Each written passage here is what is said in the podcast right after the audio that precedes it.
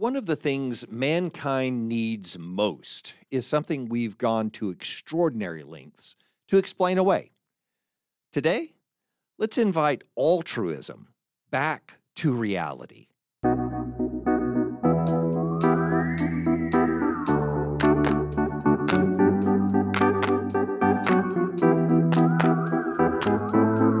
Welcome to Coffee with Creamer, where you get to sit down with our host, Dr. Barry Creamer, for a conversation about faith, life, and culture. We'll look at old ideas through a new lens, turn those culture wars on their head, and paint a picture of the way things could be. If you like your thinking deep and your coffee hot, pull up a chair. You're in the right place.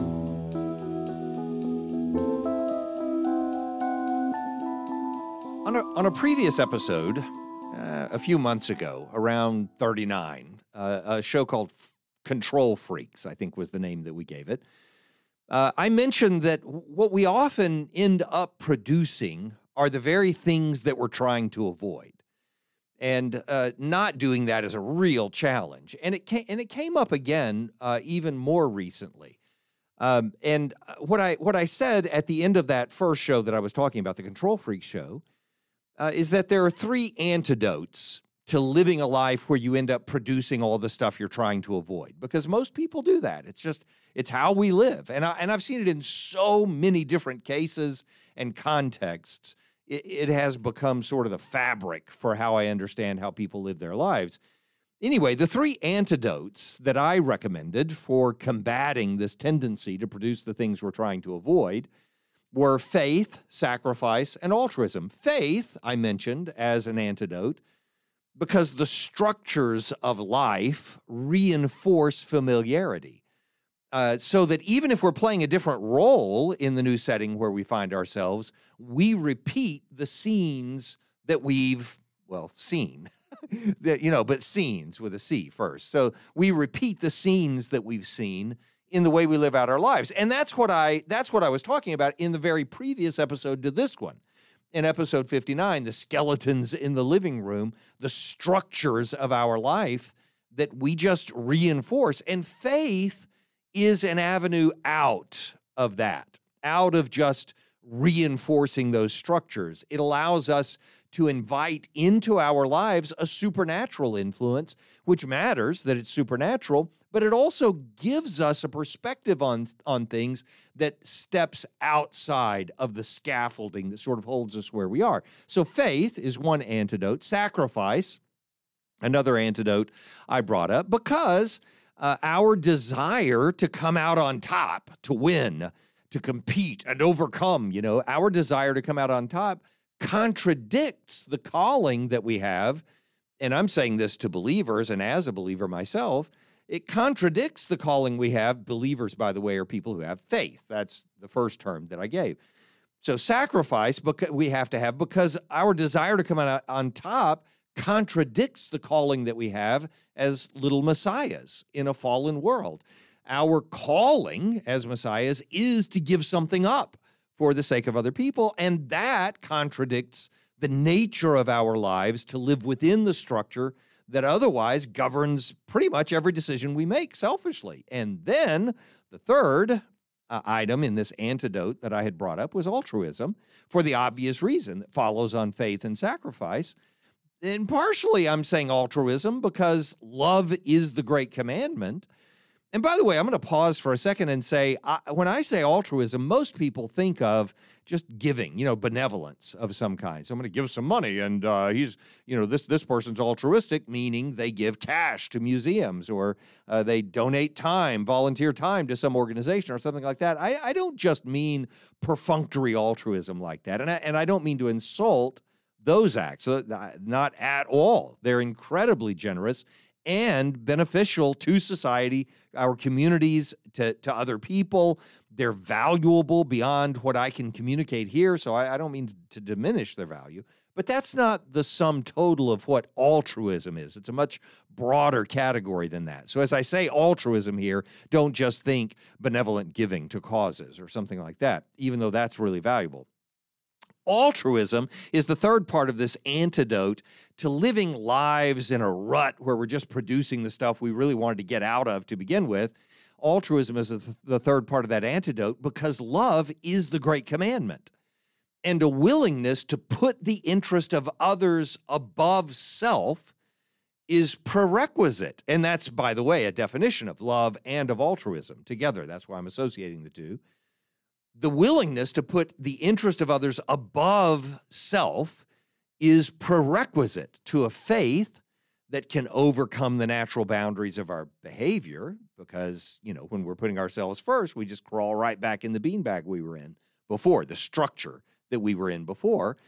And it's prerequisite uh, uh but also the sacrifice that would carry faith to its end. So altruism i'm saying is a third part of this antidote in the sense that a willingness to put the interest of others above self, which is altruism by definition, is what you have to have in order to obtain a faith that can overcome the natural boundaries of our behavior and the sacrifice that would carry faith to its ultimate end, which is giving yourself to someone else consummately.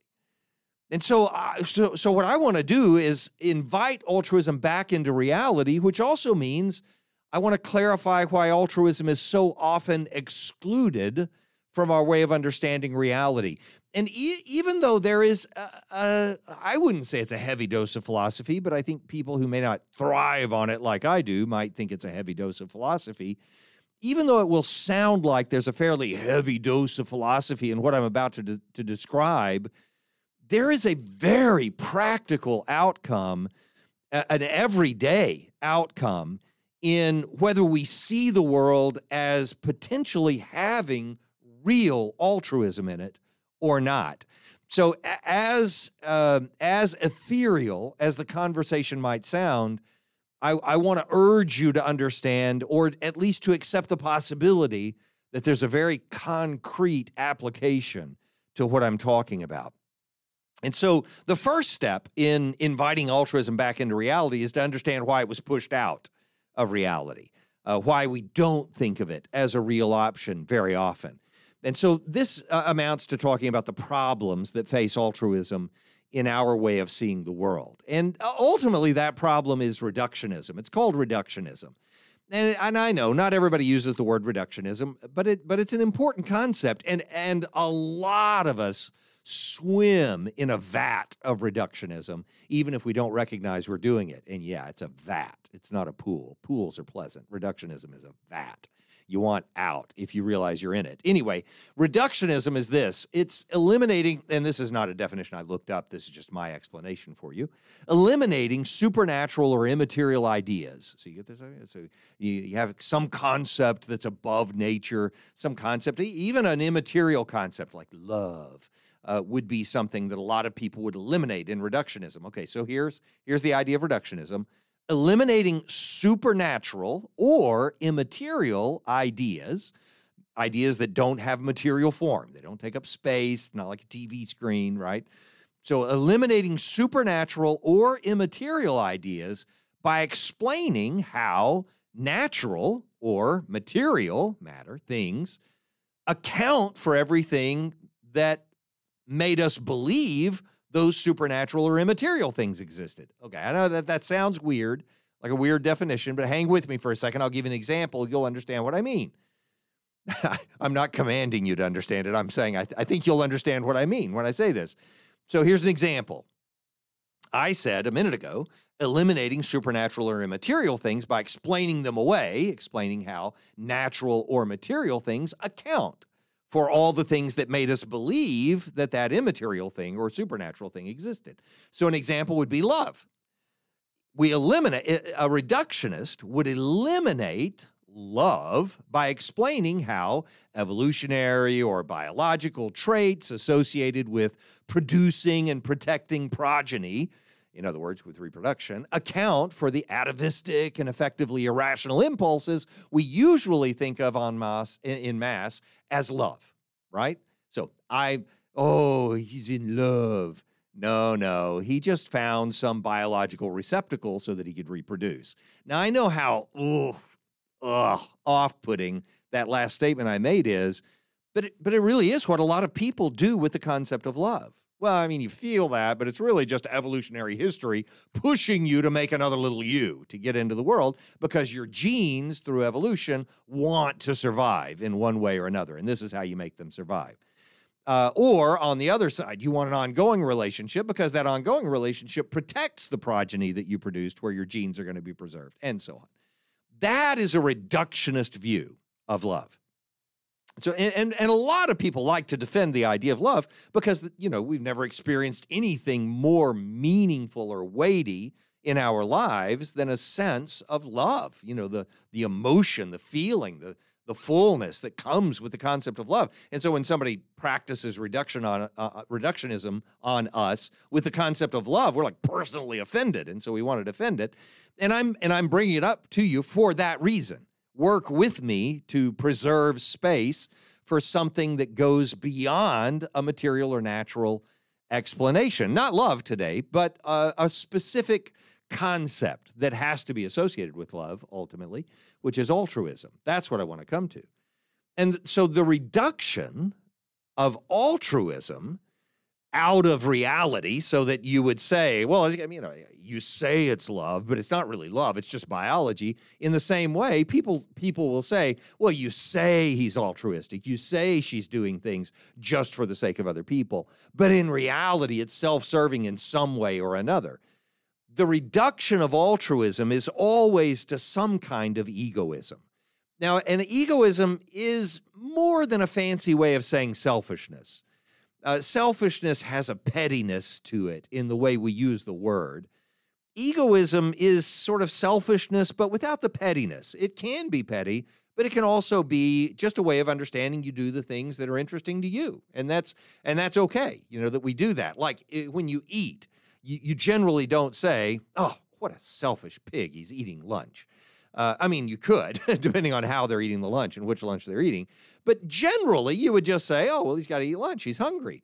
That's egoism. Egoism is that part of you that does have to do the stuff that is interesting to you or important to you for some reason. So it's not petty like selfishness.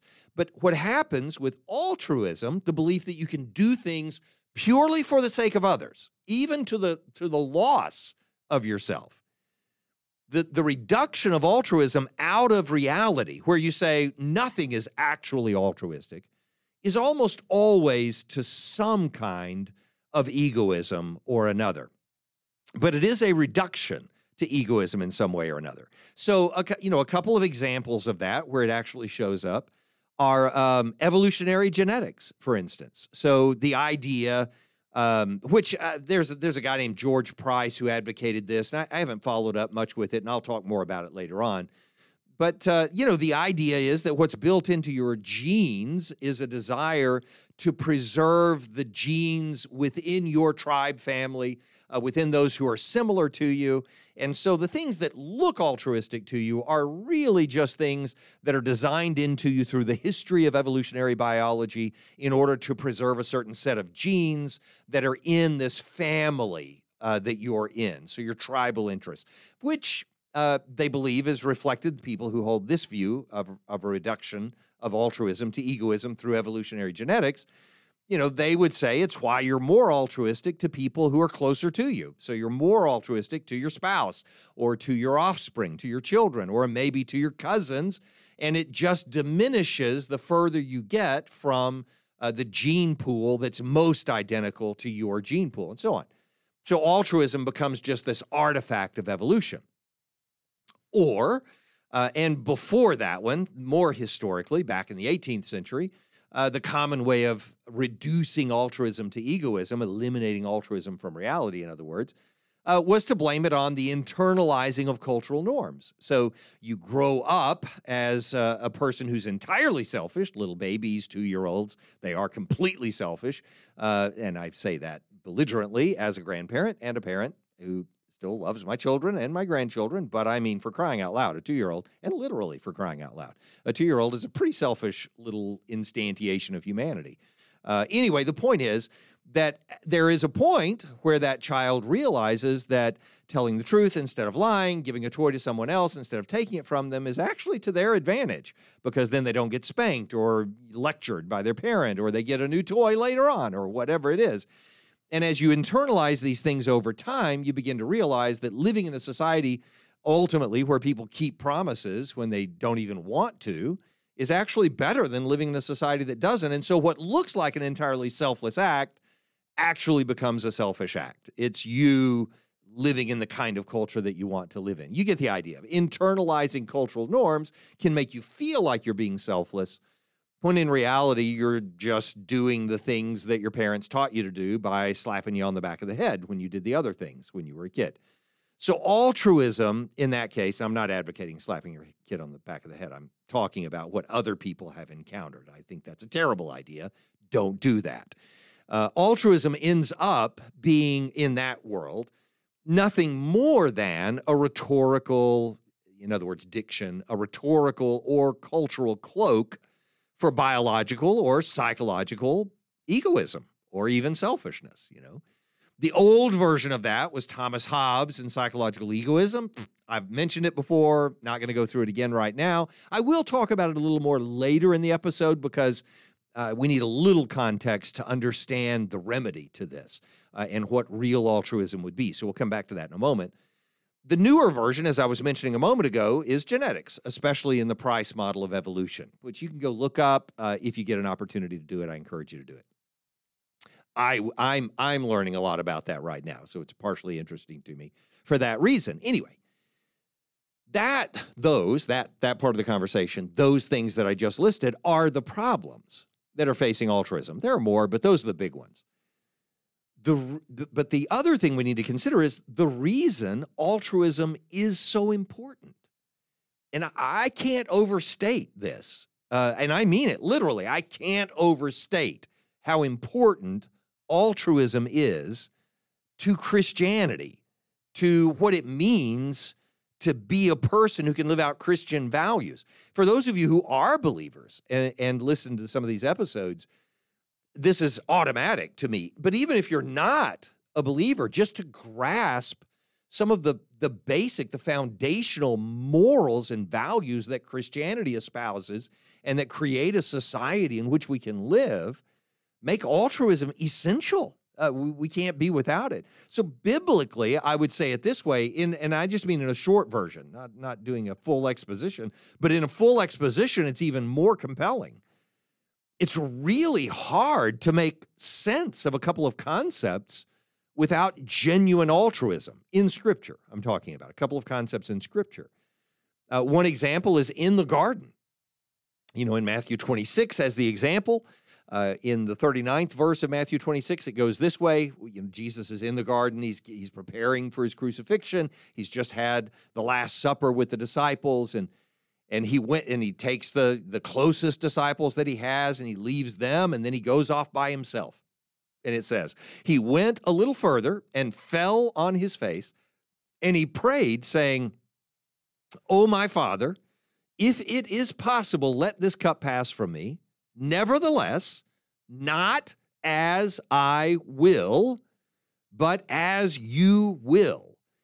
And it's a very direct renunciation of his own will in obedience to the interest not only of his father, but of the others who will benefit from the act, as we know from the rest of the prayer, and from his desire to obey his father. That by itself is enough to explain that there is in Jesus in the garden altruism, which you can say, well, that's Jesus. I mean, he's able to do stuff we're not able to do. Well, he is fully man in this process, God and man, but fully man. And he has told his disciples explicitly that if they want to be followers of his, they have to mimic this choice.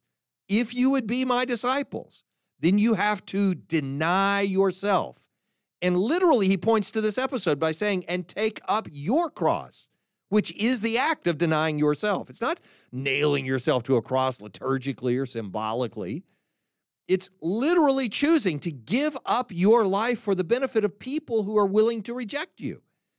And he says, unless you're willing to do that, you're not going to be my disciple. So altruism is built into the concepts that undergird the whole nature of Christianity. And there is, by the way, there is a side. This altruism is important for another reason. This is a side benefit. I, am not saying that this one is necessary. I'm just saying it, it just happens to ride along as a really pleasant sidecar on this motorcycle. And that is that genuine altruism, the idea that altruism exists in itself, not as a side effect of egoism in some complex form, but all by itself, genuine altruism creates a serious problem for naturalism, which is why the evolutionary biological explanation is so important in this process. Because when you're looking for a naturalistic explanation, whether it's psychological or biological, you are looking for something that inherently excludes the possibility of something like real altruism where it's and and I will say I mean I know some theorists who work on this on altruism from a naturalistic perspective it's not impossible to conceive of altruism in a world that's naturalistic, in a, in a way you could think of the world naturalistically, but it's really close. And nobody is in agreement that there is an explanation of altruism. There are plenty of people who have theories about how to try to bring that out, but there's no good theory resolving how altruism could exist in a naturalistic world where there's nothing supernatural going on. It's a really hard concept to grasp. So for those of us who embrace it as Christians, it's like, yeah, well, I mean, here it is, and and this is the form it takes. And you have a really hard time explaining away some of these things about altruism that make it what it is. And they create this wedge into the really otherwise stiff world of naturalism. And they sort of force in this supernatural element that says, hey, I'm here. You, you may like me or not, but I'm here. Altruism is here and it's real and it really does happen and it compels you to see the world differently than the way naturalism and materialism invite us to see the world. I, I, like that as a side effect. That doesn't make altruism true. It just makes it really attractive uh, for a different reason. So there's part of the reason that altruism is important. Talking about, I, and I mean by that ultimately simply because it's so essential to some of the concepts that appear to be at the core of Scripture itself. So, for that reason, it's important. So, what I want to do is just back up for a second and go back to the hurdle that altruism faces in our culture because I'd mentioned it has some problems, you know, that we want to reduce it down to, you know, nothing more than a form of egoism. And I, so so let me let me let me bring this up. This is a significant hurdle for altruism the idea that in our own altruism, our own expressions of kindness to other people, uh, acts of sacrifice for someone else's benefit, you know, whatever it is that we do, the idea this and this is a huge hurdle for altruism to overcome for us the idea that in our own altruism there's buried this favoritism to keep our ideals our genes or our values in the gene pool or in the culture through someone like us. That is, uh, and and the more they're like us, the the better for us. This is the idea of the of the Price formula that I talked about a moment ago. George Price had formulated, you know, an evolutionary theory how uh, altruistic genes could be pa- apparently altruistic genes could be passed down from one generation to the next, and you do see practices that appear altruistic in all kinds of species. So elephants defending the weak who are among them, things like that. I mean, these things happen all the time. Uh, and and different different populations of animals doesn't matter, and so we see it among us also. So evolutionists do want to be able to explain that away, because you know altruism as a moral characteristic or some you know supernatural appearance of kindness in the world, you know that that that that doesn't make sense in terms of the survival of the fittest, which inherently means, you know, you're not dying to give away your spot in the gene pool so that somebody weaker than you could survive and fill out the gene pool. That undermines the whole nature of evolution. So, in the explanation of the Price uh, formula, you're, you're creating a way to understand how those pools of genes could be passed down. So, the hurdle that real altruism has to overcome are those explanations that tie our defense or, or our altruistic acts to our familiarity with the people that we're giving ourselves to. So, in other words, a spouse being willing to die for uh, the, his pregnant partner, you know, uh, or a uh, or a, a, parent dying for their child, or even, and this is a little more remote, but it's still there in the gene pool uh, argument, a cousin dying for a cousin. Oh no, I'm not going to let them suffer, so I'll jump in front of the bullet for them, you know, something like that. Those explanations are at the core of this sort of evolutionary explaining away of, and I'm not making evolution the enemy here. I don't care what you think about that issue. We can talk about that another day. That's a different discussion. It's the naturalism that I'm trying to address here, not not the particular form or theory that it takes. Trying to explain it away that way doesn't work for addressing real altruism. And I, and I don't mean real in a trite or, or a trivial way. I mean real as in altruism itself exists as a thing that can be expressed in, in the choices that we make, the decisions that we make. And the Christian form of altruism can't be explained away. Now, again, whether it's actually practiced or not is a different question here, and we'll talk about that. But but the Christian form that altruism is supposed to take, and the form that it does take in the New Testament, and the form which I will argue it constantly takes in the lives of believers that I know, uh, does it can't be explained away by familiarity, by the proximity, by filial obligations or uh, family, familial obligations. And it's for the very reason that's given to us in Romans 5 and so I, for instance, this this passage is the one that comes to mind because I was in a chapel recently for Criswell College where I serve as the president, and we had a professor who was speaking in chapel, uh, a, a, theological discussion. He's a, a professor of theology. Uh, Dr. Ty Kieser is his name, and he brought up Romans 5 8, and he talked about that passage in the chapel uh, s- service that we had. The passage itself is an a fortiori argument he he actually mentioned that it has uh, an argument in it that has a particular Latin name and stuff, and then he didn't talk about it. And as a professor who teaches logic, I, I was just like, "Come on, bring, talk about talk about the form of the argument." Anyway, I'm not even going to talk about the details of it, but you'll hear it here. It's an argument. Uh, from a weaker to a stronger position.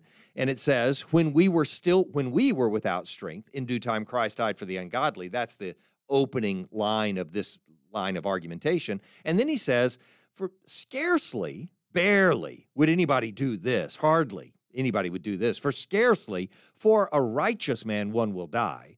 Yet perhaps for a good man, someone would even dare to die. Now, that may not sound like the same thing I was talking about, favoring genes that are similar to ours, but people who have similar values to ours live in a similar manner to us are people we're willing to give ourselves for because it conveys cultural memes or genes down the line. So we would have the same tendency. It's familiarity, it's similarity that promotes this a- action uh, for a naturalist to explain it away. And the whole point here for Paul is to say, but that doesn't explain at all what God did.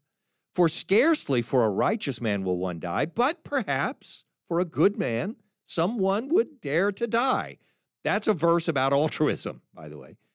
The next verse is more so, verse 8. But God demonstrated his love toward us in that while we were still sinners, Christ died for us. Why on earth would you give it up for that? You're giving a, you're laying down your life. This is why Nietzsche is so uh, despise. One of the reasons Nietzsche is so despising of the Christian ethic because the stronger is laying down his life for the weaker. It's the worst possible thing for the progression toward the Superman that we're supposed to become in our development as a species and so on. But this is the point. And even the fact, and if you say, but that's God, that's not that's not people, but that's the point that what he does, we're supposed to imitate in Christianity. That's the point for us, that we become people who, and this is what the book of Acts does. Peter and then Paul become these replicators of everything that Christ did, including the cost to their own freedom and their own lives. And so, anyway, it, so to pause here and say something else theoretical, though, at the underlying here, is that God Himself, being altruistic, is evidence of the reality of altruism as something that exists in and of itself.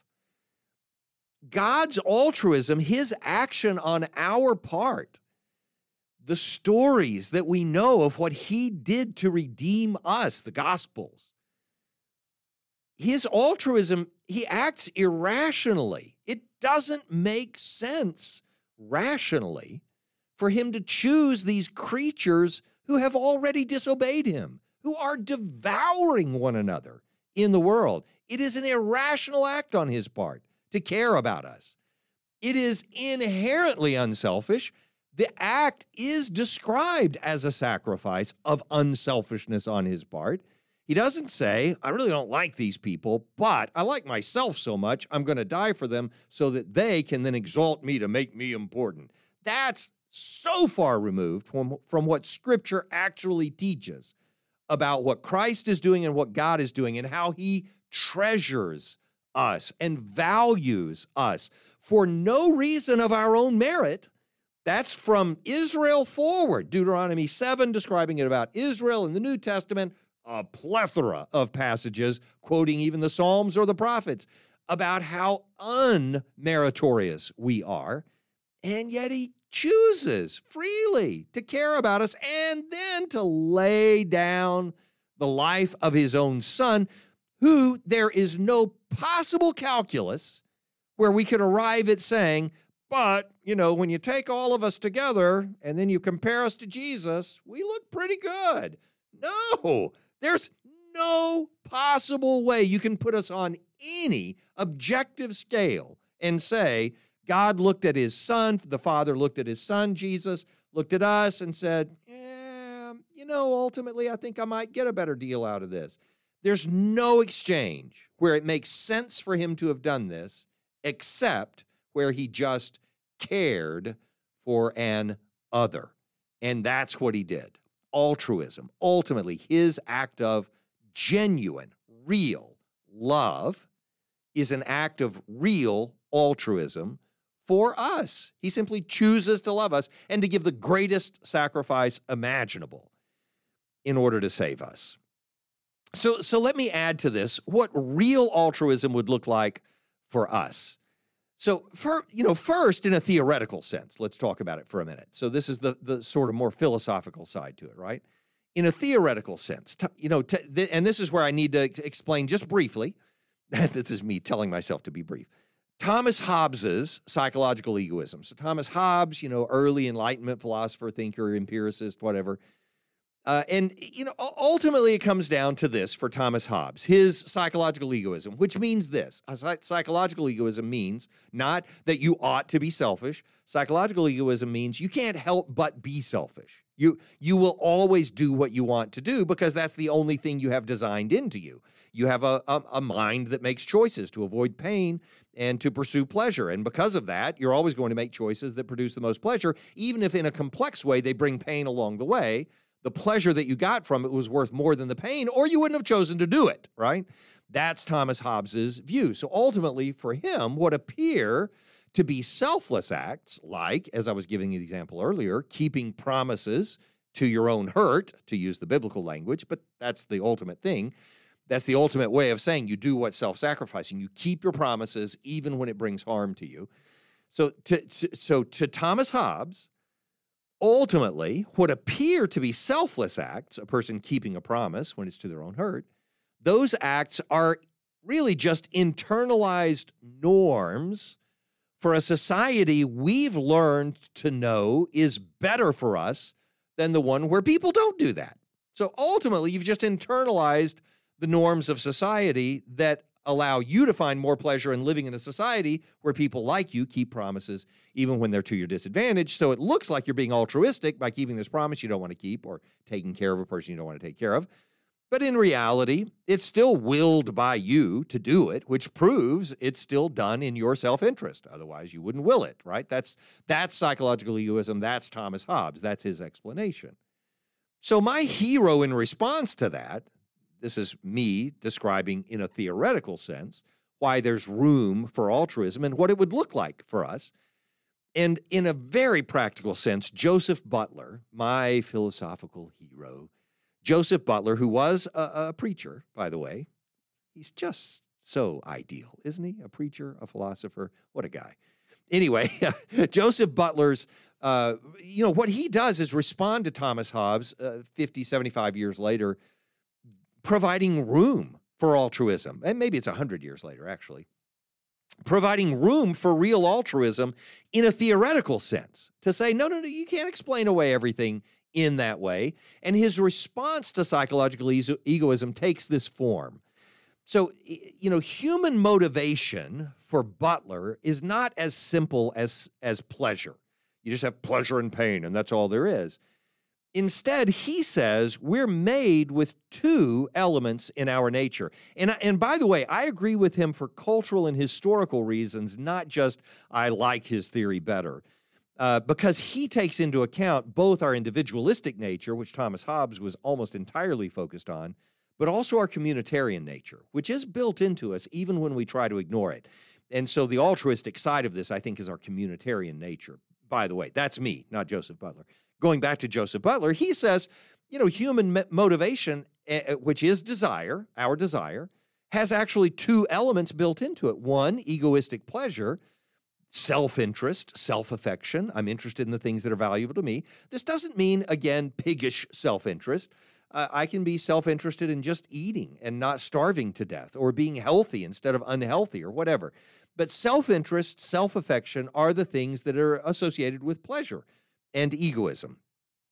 But altruism is also built into my nature as a human being. And of course, he believes given to us by our creator. He's he's a believer just like I am his not just like I am, he's a lot smarter, but whatever. He's not around, so you know, I can say this anyway. But altruism is the other half, and that in contrast to egoism, self-interest, self-affection, uh, this altruism is about benevolence and social affection. I, I have a natural affinity to others, uh, to serve others, to be with others, to care about others. And not, you know, just intuitively, that seems true to me and obvious to me, and not something that can be reduced to the egoistic impulses that are there. And there are individual stories that we can tell that sort of get to this point, but I'll get to those in a moment. Just, just on the theory here, for Joseph Butler, it ultimately comes down to saying there is a difference where you know where we're explaining away altruism or any possibility of altruism by saying no because i mean you can only choose the things you choose and the fact that you choose it means you desire it. If you didn't desire it, you wouldn't have chosen it. And the fact that you desire it makes it selfish, even if it involves helping another person. It's because you felt good about helping another person, blah, blah, blah. And he says, no, that, that's not true because there is a distinction that can be made between desire and pleasure. Pleasure is one kind of desire, so that all, you know, all desire might even have pleasure present in it.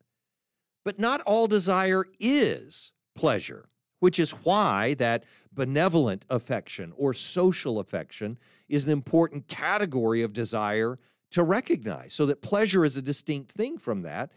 Where pleasure can be a necessary cause of our action, it's always present, it's always pushing in us, and we always have to have some kind of satisfaction from having given ourselves to another or something like that. That may be true. That doesn't make it a sufficient cause of that behavior.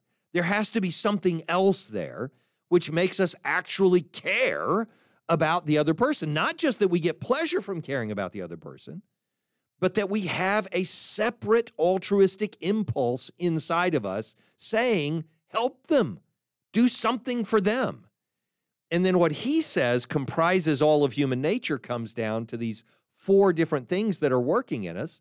The first one, at a root level, passions and affections, you know, the stuff that makes us want to eat and reproduce that kind of stuff. But then the next two, both of which are rational, one egoistic, one altruistic, put in check those passions. So the fact that I want to be healthy tells me, even though my passions are saying, eat a gallon of Bluebell before you go to bed, and they do every night. They say that. My, my egoistic re- reason, my rational egoism says, no, no, no, don't do that. Don't do that. You'll regret it in the morning. You'll regret it every day you step on the scale. Don't do it. And so I don't do it. That's egoistic, but it's rational. But also, my rational altruism can put in check my passions and affections, where my concern for another person makes me say, you know, I'm I'm not going to use a straw. I don't do this, by the way. You can do this. I think it's fine, but I, it could make me say my rational altruism could make me say I'm not going to drink from a plastic straw because I care about turtles. right? So I know turtles are not the actual altar that we're talking about, the other that we're talking about. But as an example, my reason could make me turn down a, a passion or an affection that I have because of my interest in others. This is I'm giving you what Joseph Butler describes. But then he has this final ingredient in human nature that's central to our moral decisions, and that's conscience. And so, what conscience does, this last ingredient uh, in human nature, is choose between my rational altruism and my rational egoism, especially, uh, and overcome my passions and affections. And so, as a being with a conscience given by God, I have this ability to act literally selflessly, uh, altruistically, for no benefit to myself, because it's part of the nature that God put into me to be altruistic. That's how Joseph Butler sort of sees the world. And I, I love seeing it that way. I love having that as a reality. There is an important distinction, though, and most often, uh, when I hear people discuss altruism, they and and I I'm just pausing here on the theoretical side to say this, but in practical terms, this is important too. Most often, when I hear people discuss altruism, they elide the difference between altruistic and supererogatory acts. I know nobody uses the word supererogatory, um, but it, you know I've used it a few times in a few episodes before this, and uh, hopefully it'll make sense to you that supererogatory acts are heroic acts. They're acts that go above and beyond what you could ask a person to do, right? So, like an inter, in, inter uh, an interrogatory is a question when you ask somebody a question. A supererogatory is when you ask somebody to go beyond what you can ask them, right? So, jump in that freezing lake and save this person. It's more than you can ask a person to do. And yet, a hero will do it. They'll jump in. So, heroic acts are supererogatory acts we actually have a tendency to equate altruistic acts in this sense, in this philosophical sense I'm talking about, with supererogatory acts, with heroic acts. And that's a mistake. Uh, I listened recently, uh, not to the whole thing, but I listened to portions of a Radiolab episode, you know, that NPR does or whoever it is that puts that. I think it's NPR that puts it out. But it was from 12 years ago, a dozen years ago, December 14th, 2010, precisely, called The Good Show. You can Google The Good Show Radiolab, and, and this show, this episode will come up. And it speaks about um, the, the fellow that I was mentioning before, George Price, who came up with the theory and some of the altruistic things that he did in his life to try to counter that theory because he didn't like the implications that came from it, the self sacrifices that he made with homeless people and stuff like that. Then you can hear sort of the end of his story. But they go through uh, a few events that uh, people have talked about over the last few years uh, where people made self sacrifices for the benefit of others that didn't make any sense, uh, that you really just can't find any uh, naturalistic way of explaining why they were done. And it's worth hearing just for that reason that's and that's worthwhile. Most of those acts were heroic, not all of them, but most of them were something we would consider just goes beyond what you could ask a person to do, and that is altruistic. It's, a beautiful example of altruism. It makes me cry when I hear of people making sacrifices like that. Love it, absolutely love it. But the altruism into which believers are invited, and which I'm advocating for today, is quotidian. You know, it is, um, um, and uh, uh for people. Uh, so I know people don't use that word every day either uh, workaday. You know, it's it's mundane. Uh, it's every day. Um, so, for instance, a young woman choosing to give up a comfort, and I heard this story just recently uh, on Wednesday nights. We were covering missionaries in our church. And, you know, a young woman giving up a comfortable life to serve people on the other side of the world and not for the gratitude. Um, that, that type of sacrifice isn't heroic. That sacrifice is just obedience to what God calls us to do as believers. So that's why I'm saying the, the altruism that believers are invited into is something we're supposed to do every day. The expression I use to describe the scripture's messianic roles is this the Messiah is always, and this is true with Joseph, it's true with Moses, it's you know, it's true throughout the Old Testament in messianic figures. The Messiah is always someone willing to lay down their life for the sake of the very people who will likely trample over it on their way to finding God. That's the nature of what it is to be like Christ, to be the Messiah in Scripture. And it, but it doesn't even have to be that dramatic. You know, when a mother gives up her independence to serve her children, when an employer gives up security or prosperity to serve her employees, when a when a minister gives up a position or a level of success that they could have gone on to in order to speak truth to people that they need to hear rather than speaking to them what they want to hear those are people who are practicing selfless altruism. They're caring about others, whatever form that takes.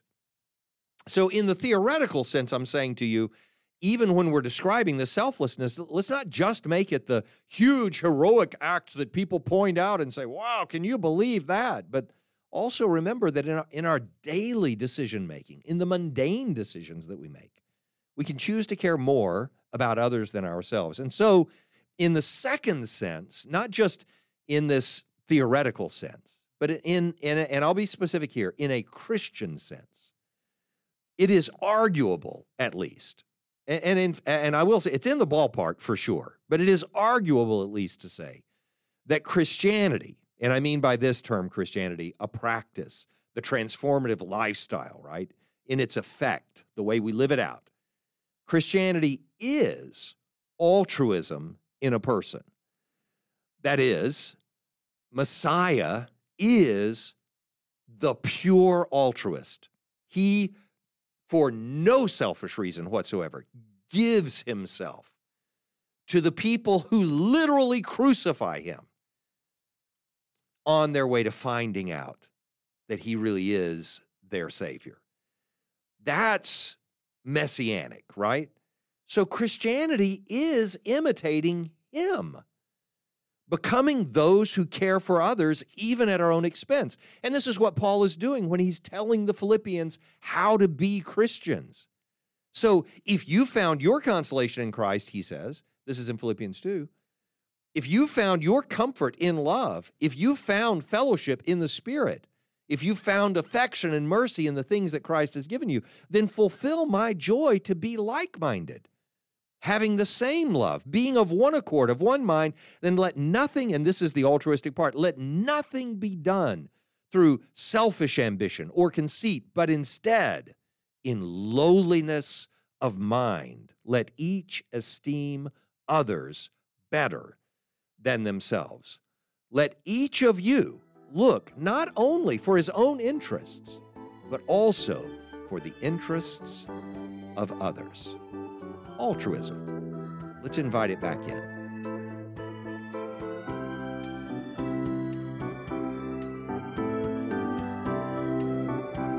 Thanks for joining us for Coffee with Creamer. Your cup of coffee may be finished, but we are not. Come back next week for a refill as we sit down to examine a new set of ideas and cultural issues. Don't miss an episode. Subscribe wherever you get your podcasts or visit our website at barrycreamer.com. Until next time, keep your mug hot and your mind sharp.